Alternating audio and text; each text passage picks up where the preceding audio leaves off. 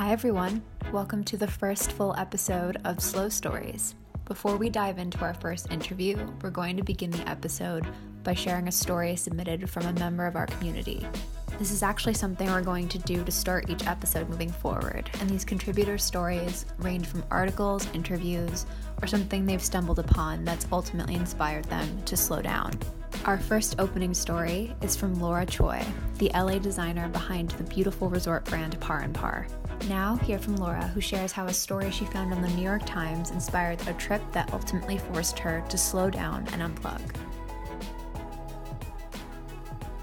Hi, this is Laura Choi of Par and Par. One time I was really inspired to slow down was when I'd been living in New York for eight or nine years and had just left an amazing corporate job. Um, I felt so much inertia at the time from the city and this job. Uh, so I really sought out this idea of coming to a complete standstill before starting something new. So I went online, did some research, and came across an artist, Andrea Zittel, who had just finished creating these experimental living cabins out in the middle of the desert. Um, I shipped out for a week by myself and lived through this live thought experiment on minimalism. You know, what did we really need to not only survive, but thrive creatively? Uh, there was no running water, electricity, and thanks to a broken solar phone charger, no cell phone. Um, inside the cabin, every single item had a purpose. One modular furniture piece designed by Zittel served as my bed, the dining table, and the living room. Milk crates served as bookcases and coffee tables, and bowls served as bowls, cups, and plates.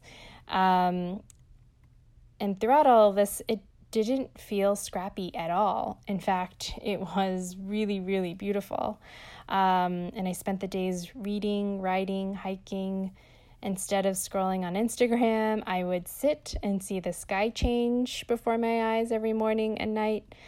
Um, and this experience just brought a whole new meaning to intentional design for me. Uh, intentional designs of not only objects, but uh, ways of living. And looking back, it was really thanks to taking the time to truly slow down and unplug. We hope you enjoyed that soundbite from Laura, and the link to the story she referenced can be found in the description of this episode. Now, on to our interview with Gretchen Jones. Gretchen Jones is someone of integrity and intention. Throughout her career in fashion, Gretchen has found herself dipping into every facet of the business, from the design room to the boardroom, and perhaps most notably, in the spotlight as the season 8 winner of the hit TV show Project Runway. This wild, transformative experience ultimately led Gretchen on a path to renewed self discovery. And coupling this with her lifelong appreciation for creativity and holistic sustainability, Gretchen has since shifted away from designing products over the past few years, and instead is now engaging in what she calls critical conversations. Gretchen's story is truly inspiring, but the best thing about it is that it is still unfolding right before our eyes. I couldn't think of a better way to kick off this series than by sitting down with the conscious creative who shared more about her experiences and why she thinks slowing down is necessary for big picture and long term success. So, without further delay, here's my conversation with the inimitable Gretchen Jones. I when I was um, even just a couple years younger, I thought that my path was a weakness, and now I see it way more as a strength because um, I'm like kind of embodying the word irreverent as like a power word right now. My husband told me that I, I live a irreverent life, and I was like, what does what, that mean? WTF, what does that mean? Or like, how dare you? And he was like, no, that's a good thing. You break the rules and you do it your way and you challenge things. So, um, when I was a teenager, I like very was very convicted and knew that I wanted to be in fashion. I grew up rurally in Colorado, so when you say that to your parents, they kind of think it's home ec. Especially at the time, I'm going to be 37 at the end of this year. So in the mid 90s, that was like when the Style Channel was like just on satellite TV, and Vogue was, I'd say, more impactful in the fashion industry outside of just the industry. Like that was what fashion was. So my first like foray was like getting to see style the style channel when like they would show runways but it was all in French. Like they weren't even translating things. And I was like, oh my God, that's the world I want to be in. But I didn't really know how to get into it from a town of 400 in rural Colorado. So like try like the idea of doing like the Felicity. Do you know that TV show? You might be just young enough where you don't. I, you know of it. I know of it, but I can't speak to it. Probably. So in the 90s, there were tons of TV shows where they were like coming of age, where like you had to go to New York, like that's where you went to like go find yourself and all of this this very manufactured interpretations of what it meant to like grow up. Mm. But I loved it and I knew that I really wanted to get here. But because I grew up in such a small town, I just couldn't like apply to FIT and do it. I, I didn't lock my doors. I didn't know how to engage with society really. Um, and so, really, my upbringing basically informed my path because there was, I just wasn't equipped emotionally to be able to like come and be an urban girl. So, because of that, I went to college in Colorado doing what I was supposed to do when I knew I wanted to be in fashion, and I ended up quitting um, school. So I'm actually a college dropout. Um, and Same. Yes. you know, some of the biggest like movers and shakers in the world are dropouts. Yeah, Twitter, Facebook, yeah. School Google. of life. school of life, totally. So I realized really quickly that um, I learn better through experience rather than the classroom, or I did at that point in my life. And there's times when formal education works for me, and other times it doesn't. So. Colorado, between like 19 and 24, um, I just stayed in Boulder. I was a CU Boulder dropout, and I started working at Buffalo Exchange that was like my first foray into being able to like self-express and it was a, a elevated step up from like thrift store fashion. Mm-hmm. and in the late 90s early 2000s that was like a really big important access point. I grew into being a gm for them so i realized really quickly that i had leadership skills and that like i had the drive if i wanted to. So i was trying to figure out what to do applied to parsons and fit and otis and like was thinking of going back and doing the real thing. And i got into everywhere but then i started looking at the numbers and fashion school is fucking expensive. Is cursing okay on this? Yeah. okay. Yeah. it's so fucking expensive to go to school for fashion for any art. Like i find it really perplexing how much the american culture um, makes it an elitist experience to be a creative professional when you look at it from an academic perspective and when i looked at the numbers i just was like i can't do Justify this it. Yeah. yeah and i was like i know i'm talented um, and you can, school doesn't teach you talent it can teach you skill sets and sometimes i regret not learning the technical craft of design i maybe would still be a designer if if i went that route but i also didn't go that route so that's Right. not my route um, so when I was realizing I needed that I was growing out of what Colorado had to offer me, I started looking around in the at what communities around the um, country that were more like second tier cities had burgeoning fashion communities that were more independently minded and sustainably minded. Um, and I just always organically was very connected to the idea that your choices your choices matter and um, and it's one thing to think to want to make pretty clothes. Sorry everybody you're definitely going to hear my beaded curtains. Um, it's one thing to want to make beautiful things. It's another to hold yourself accountable for how you make them. Um, and and you're going to hear my dog. He's no. Leland. um, so I started looking around, and Portland, Oregon was really booming in the maker and craft movement in the mid 2000s.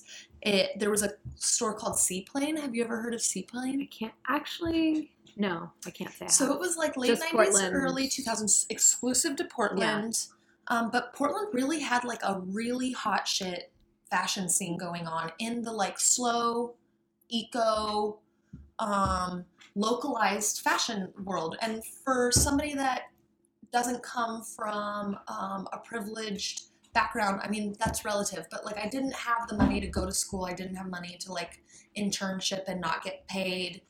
So when I started designing, it was very much like in my house.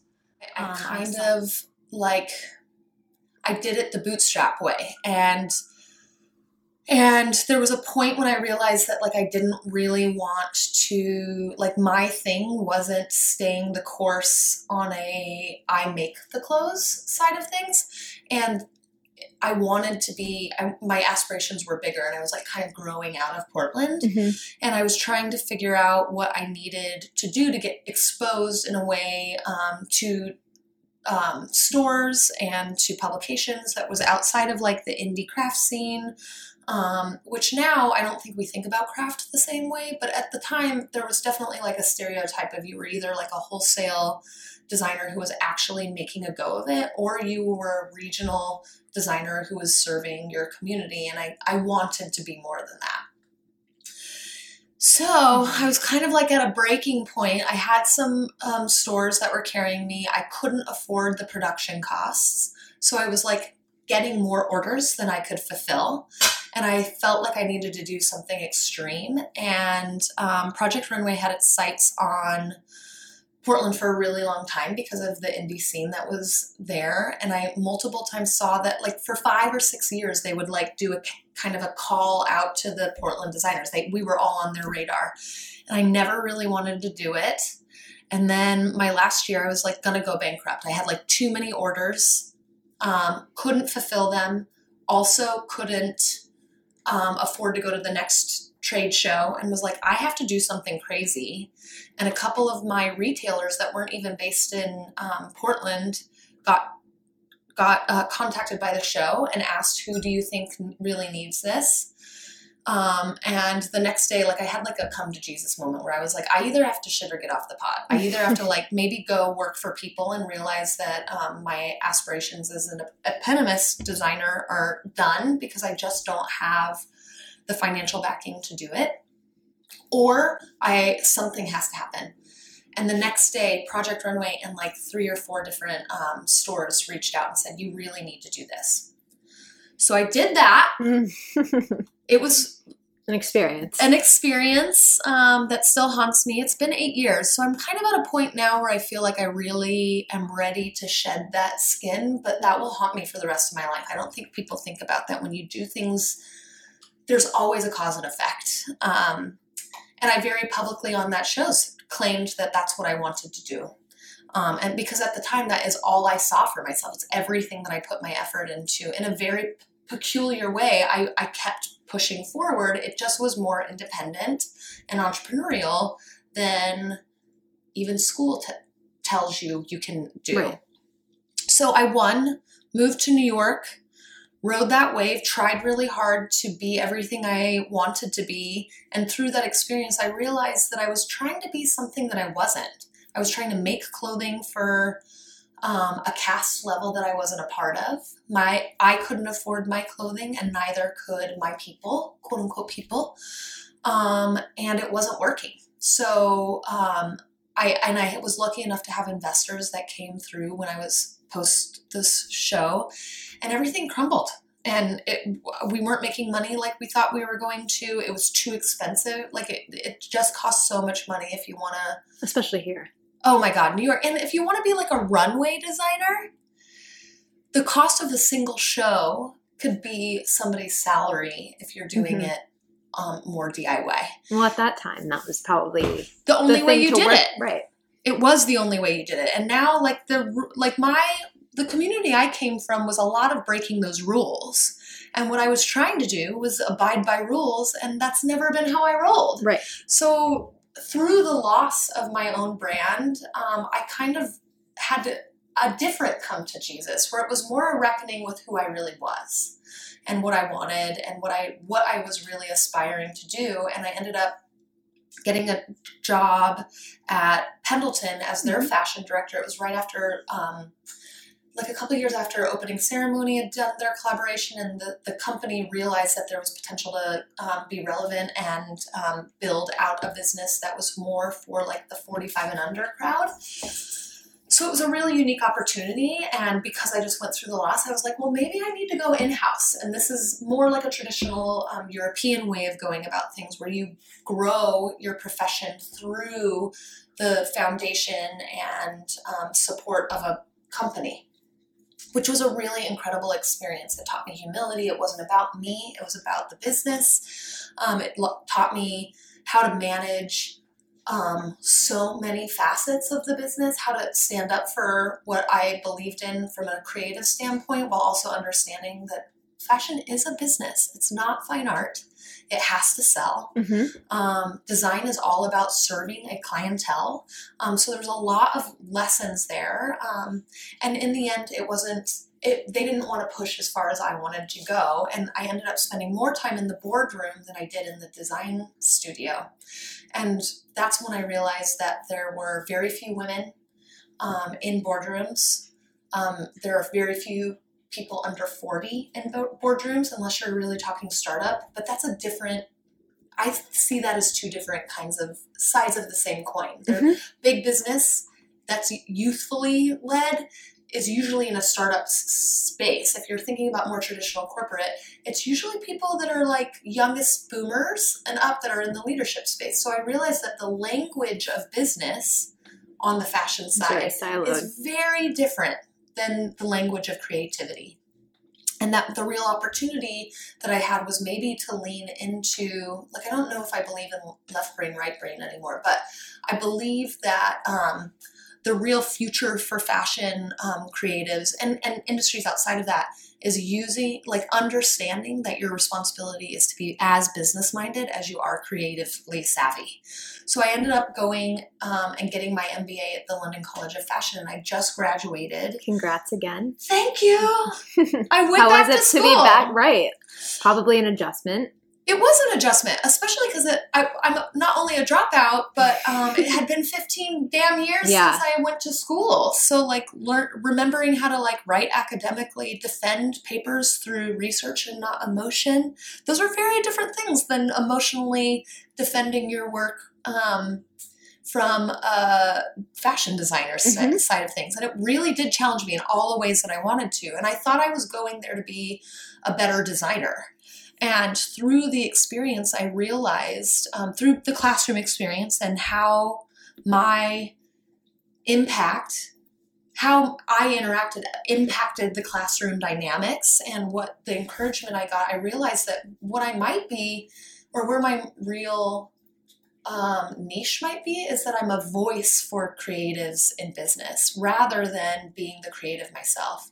And that came through people telling me that they loved what I did when I didn't have any clothing to sell. I only had my um, Instagram account. And I was like, well, what do you mean? What do I do? What do I, I do that you love? And I've come over the last like six months to realize it's that I think critically about how and why we do what we do. And that's led me to the um, business consulting and coaching um, company that I started about five months ago.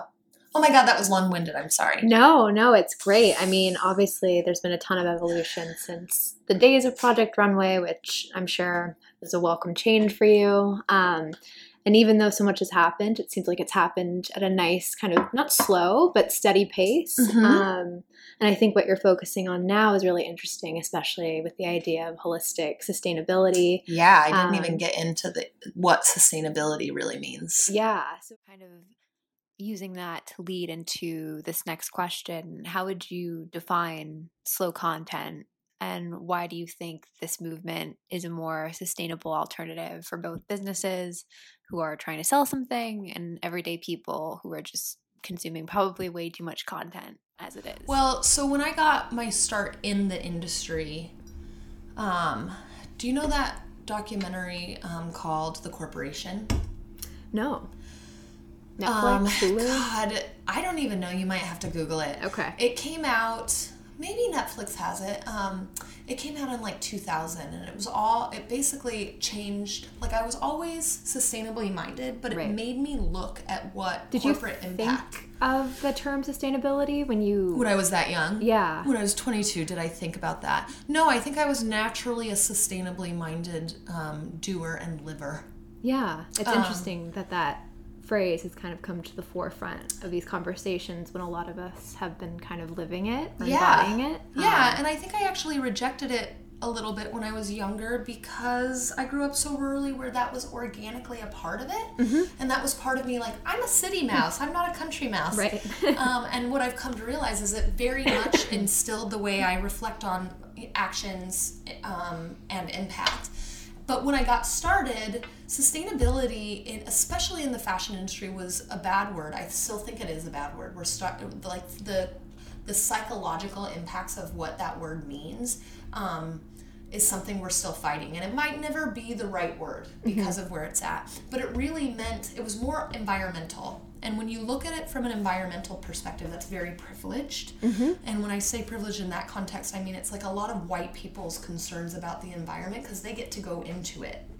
So saving the planet through the lens of fashion um, was basically the only way we thought of of the the green movement and through my experience of realize like all of my experiences everything that i've taken over the last 15 years of being in the industry and thinking about it from a really mindfulness lens um, so i think my shift into holistic sustainability really came when i started to understand that sustainability must be economic at the forefront if it if you can't prove it's profitable it doesn't fucking matter part of my business education now. Um, so when you're pitching yourself as a creative, you eh, from a sustainable landscape, if you can't talk about the numbers and that they have, they can go up, it doesn't matter. Social sustainability is all about social justice, making sure your employees and the impact on people, be it the environment. Like I could go down a wormhole with um, cashmere. Um, and how that's impacted not just um, the community but the landscape. Um, they're, they're everything you every action has a reaction. And so um, social justice is just as important. But to me and what where i kind of came into myself and i think like what my hook is when i think about the content and the, the bigger picture man you're just this is going to be a real podcast. Yeah, this is real life, guys. real life guys. Um, is it also it's at the root of it from a superficial level which is not superficial but stick with me surface, maybe. yeah, surface is environmental, social, and economic. But without thinking about mental, physical, and spiritual, you're not really looking at the bigger picture. And how that relates to content is transparency. What uh, I know it's a hook right now, authenticity. Um, there are words where they can be meaningful or meaningless right now because I think we're exploring what it really means. But content to me is where the conversation is the most powerful and impactful right now because if you're preaching um, and trying to educate, you're not actually doing the work. If you're not thinking about balance and self care when it comes to practicing what you're preaching, and then also making sure you're not, um, I just heard this term, um, emotionally anorexic Oh my god. where you're not feeding yourself in other ways. You're you're not um, practicing what you pre like if you're grinding like when i was a fashion designer and, and small business i was grinding to a place where i was barely alive because i wanted this thing so desperately. But that has nothing to do with sustainability. Right. sustainability is is about the long game. It's not just about save the planet save the people. It's about you and your core essence and how you communicate with the world be it through your product the content you create and the life you live.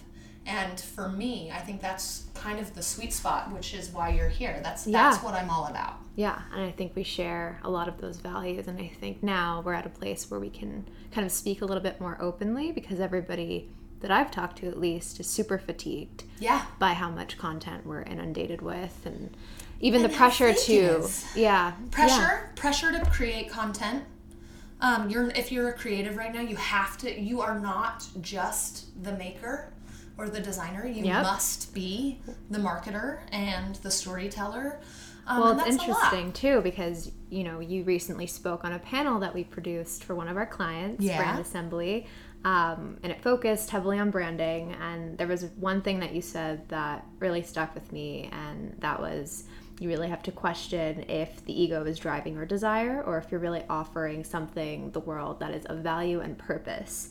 And I think this is so key. Yeah. And it's talked about a lot, but I think it's something that's much harder to implement given that we're in a landscape where sharing every award or win is almost standard. Mm-hmm. So, I guess with that said, why do you think slowing down is essential so that we can actually turn these ideas and words into something that's actionable? Yeah, totally. Big question. So. Yeah, that is a big question. Um, but No that's, pressure. that question's basically what I'm. That's what I do. right. You know, like that's that's my sweet spot. So even though it's a heavy question, I guess I'm a heavy person. um, so the way I think about it is, um, and this is also going to age me. Um, it makes me think of like check yourself before you wreck yourself. Yeah, I think it's On like all of the levels. yeah, So to me, um, if you don't start internally and understand why, like asking the so what, um, master's programs, especially criti- criticism or critical thinking programs, are all about the so what. Have you ever heard that term? yeah. I don't know if I've heard. I mean, in this It's like, context, so, so what is it like? Why do I care? Oh, right. Why should yeah. I care? Or so so why is this important to Yeah, yeah. study? Or why is this an important podcast to put out? Um, it can't be because you want to. right? It has to be valid to the greater whole. And and I don't think that means we don't like I don't design anymore because I my so what made me come to the my reckoning was I truly believe the world doesn't need another thing. So I designed it was a ve- very much from an ego oriented space. I wanted I I I I I I wanted to prove myself. I wanted to make beautiful things. I wanted to stand as tall as I could. All of this shit. um, and when I quit Pendleton, people kept asking like, "What are you gonna do next?" And and when are you gonna do your own brand? Again, like, are you gonna make another brand? Are you gonna di- design for somebody else? And I had to reckon with the fact that I truly believed like the wrong thing to do is do one more, like, bring one more brand into the world. Um. Because there are people out there that are doing a really good job. So why don't I why don't I see how I can use the tools that I have to better serve what's out there and help them be everything they can be rather than being another competitor. And that was about getting right with myself and how what my core values are and letting my value system lead me through to purpose. And if the purpose is about feeding the ego, you're not offering anything other than self-indulgence to the world. And and what I meant when I said that was that it's okay to want to bring beauty into the world. It's okay to want to bring products into the world.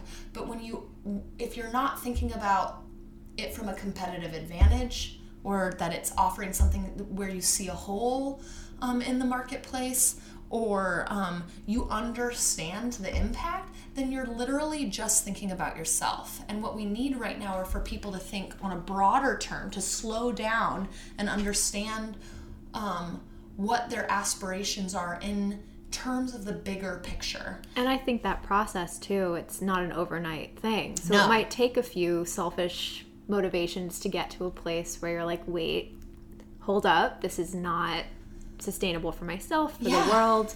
Um, so yeah, yeah, I think that's just important to to recognize as well. Totally. And when it comes to content specifically, be it this podcast or like how I know how I speak on my um, Instagram feed, is like I'm not doing my Instagram feed is is like my live journal. It's I'm not trying to get more followers so I can validate myself as being um, worthy of attention or accreditation or whatever it's a way for me to communicate in a very transparent way about what i what my life is like and and what i'm exploring and i have it, i'm not everybody's cup of tea but i actually think that's where we're moving towards is Very more honesty point of view. leaning into your niche understanding what your niche wants and and and um, why they follow you and then doing the best you can to stay in alignment with yourself through your mediums be it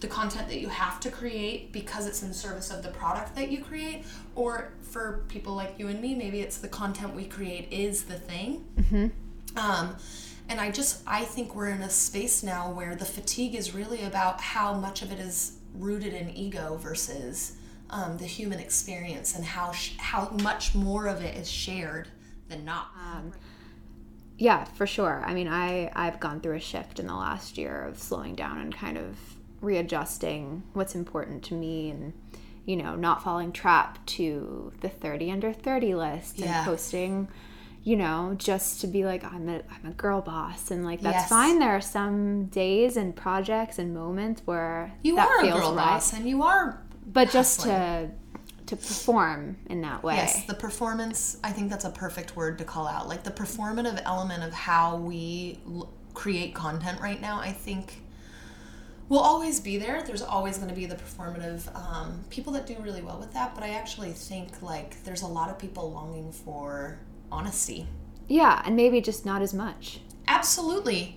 Absolutely. And understand why you're on it. Like, is the wormhole because you like it? Is the wormhole because you're in a FOMO? in the rat race. Yeah. almost of Totally. And to your point about like the 30 under 30, I think it's really important. Like one of the things that I speak a lot with my clients is I want people to be thinking individually about what whole what what like a holistic and sustainable perspective of sustainability looks like for them um, through the lens of success. So like rather than everybody just assuming success, especially in the American culture, um, equals fame and riches and awards and all of that, what do you want your life to look like? How do you want a day in the life to look like? What does success? How? What's your personal definition of success? And then how do you use that as kind of like the boundaries to keep yourself in check, so you can create a life that you are prideful in, that feels good to live. And part of my Project Runway experience was trying on a lot of what success is supposed to look like uh, and realizing that like that sweater didn't fit right. and being like ah shit i think you know like that was wool i maybe want to be in cotton like to give some sort of example like understanding that success is internal Yeah. and and we hear that and it's not overnight. it's not overnight. My mom, one of my mom's favorite sayings is, um, "It um, it took uh, a lifetime to become an overnight success." And more often, like we revere the fantasy of the savant, um, the Biebers or the Taylor Swifts of the world, but like a perfect fashion example would be like, um, I don't want to say somebody who's from privilege in the same way. Like Virgil Abloh is actually a really great Yeah. example. Like the way people talk about him, quote unquote, bursting onto the scene.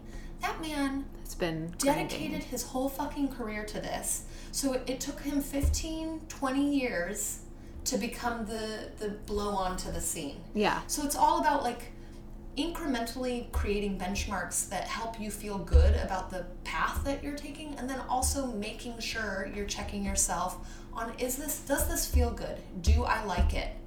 Is it true to the life that I want to live and am organically already living? And that to me is what slow is all about. Am I living the life that I'm organically living with pride? And what can I do to get in better alignment with myself? And then what can I let go of that is not in service of that?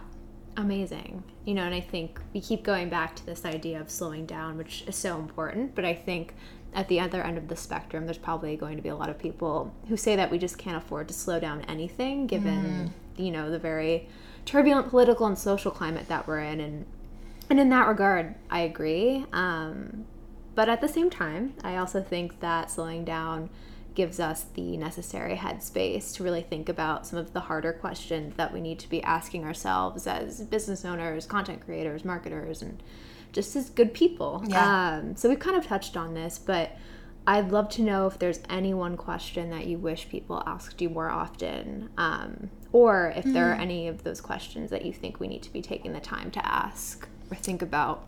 Yeah, yeah. Ooh, that's so good. Um, well, two things that I pulled out of what you just said that I think are really important in the what what does slowing down mean for you?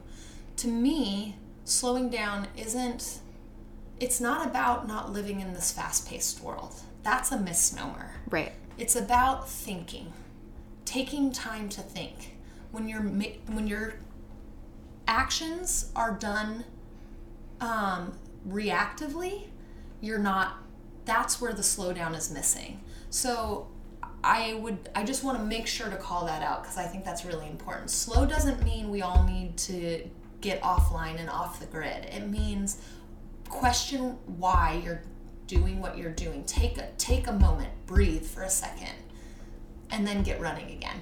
Um, when it comes to what question was I asked, um, I wish more people wanted to I, I want more people to want to come with me in giving ourselves permission to evolve and i think like part of the lessons that i think i'm here in this version of, of like if my if if you're spiritual ride with me on this my vessel as gretchen jones is only a portion of who i am and I believe pretty strongly that like I made the circumstances arise in my life for, because they were the lessons I needed to learn within the vehicle that is Gretchen.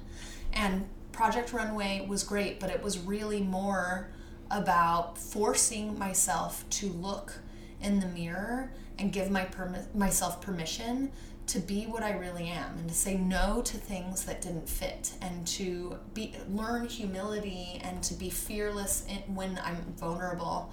And I wish more people wanted to know um, wanted to ask why why I left instead of want me to think uh, to go back in time and validate why they know me. And I think that's a really human error in how we attach to people's identities. And um, just yesterday, I was at a panel, and um, this woman said, um, The mystery that is attached to the identities we create for ourselves is why, like, dressing is so interesting, how we choose to wear our hair, how the ma- makeup we wear, the how's it, how we decorate our homes. They're all in service of creating this mystery around our identity that is a fluid thing. And I wish people were more inquisitive about why we make the choices that we make um, and why we let go of what we do um, rather than always wanting to take us back in time to what makes us comfortable right. and feel safe. So not necessarily living in the past, but looking back to it and yeah. understanding how it informed how it our informed present. where we are now. Yeah. And I think that's straight up all about slowing down and, and being really curious about genuinely too genuinely curious about the people that we admire or the people we love and giving ourselves a little bit more permission to be inquisitive about the, the real story not just the story we want to be told yeah the true slow story the true slow story thank you so much absolutely and where can we find you you can find me on Instagram at, at Gretchen Jones. Um, you can find me on my website, gretchenjones.co. Um, and you can find me at a workshop somewhere in the world coming towards you. Yeah. Amazing. Thank you again. Absolutely. Thank you.